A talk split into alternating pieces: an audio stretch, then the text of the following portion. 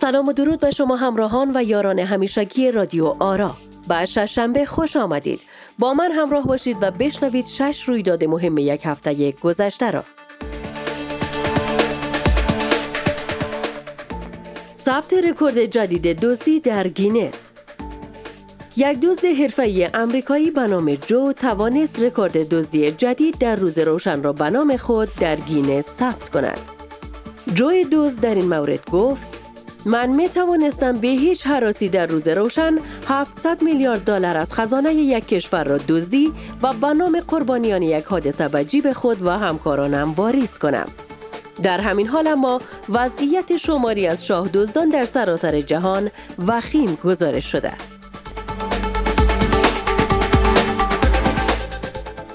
پاکستان این امتیاز را به جان و دل نگه می داریم.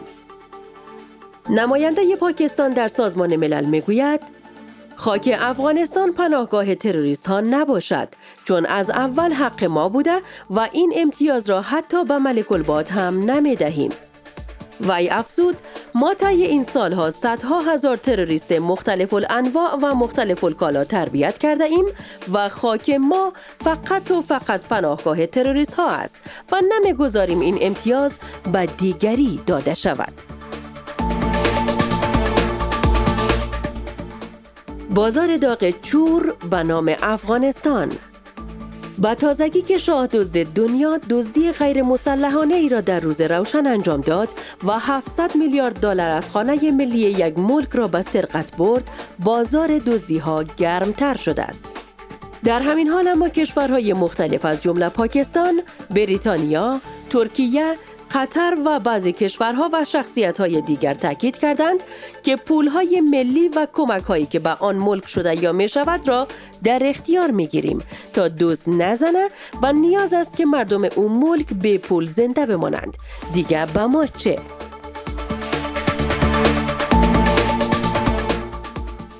کمک افغانها و امریکا مردم افغانستان در یک اقدام شجاعانه به مردم غریب بیچاره درمانده و خاک بسر امریکا کمک نقدی کردند.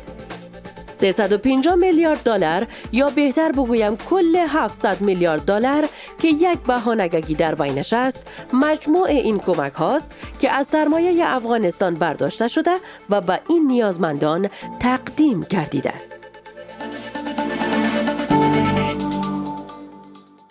کارشناسان بایدن انسان نیکوکار است شماری از کارشناسان می‌گویند جو جنایت یا همان جو بایدن انسان نیکوکار است و پول شما مردمی که غرق در ثروت و مکنت هستید را می‌گیرد و به نیازمندان امریکایی توضیح می کند که هم خرماست و هم ثواب.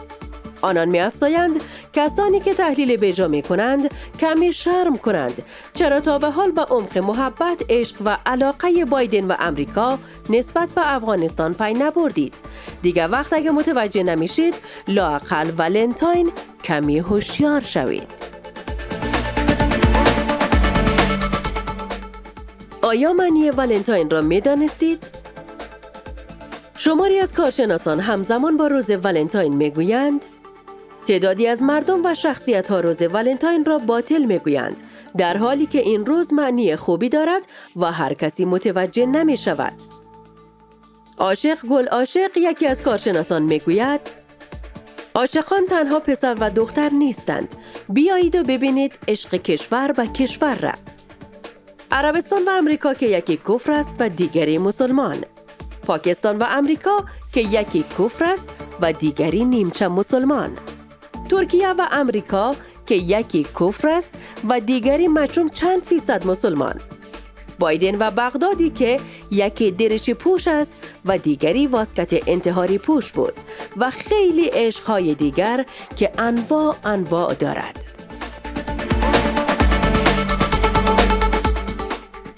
تشکر که با ما همراه بودید. الله پاک نگهدارتان.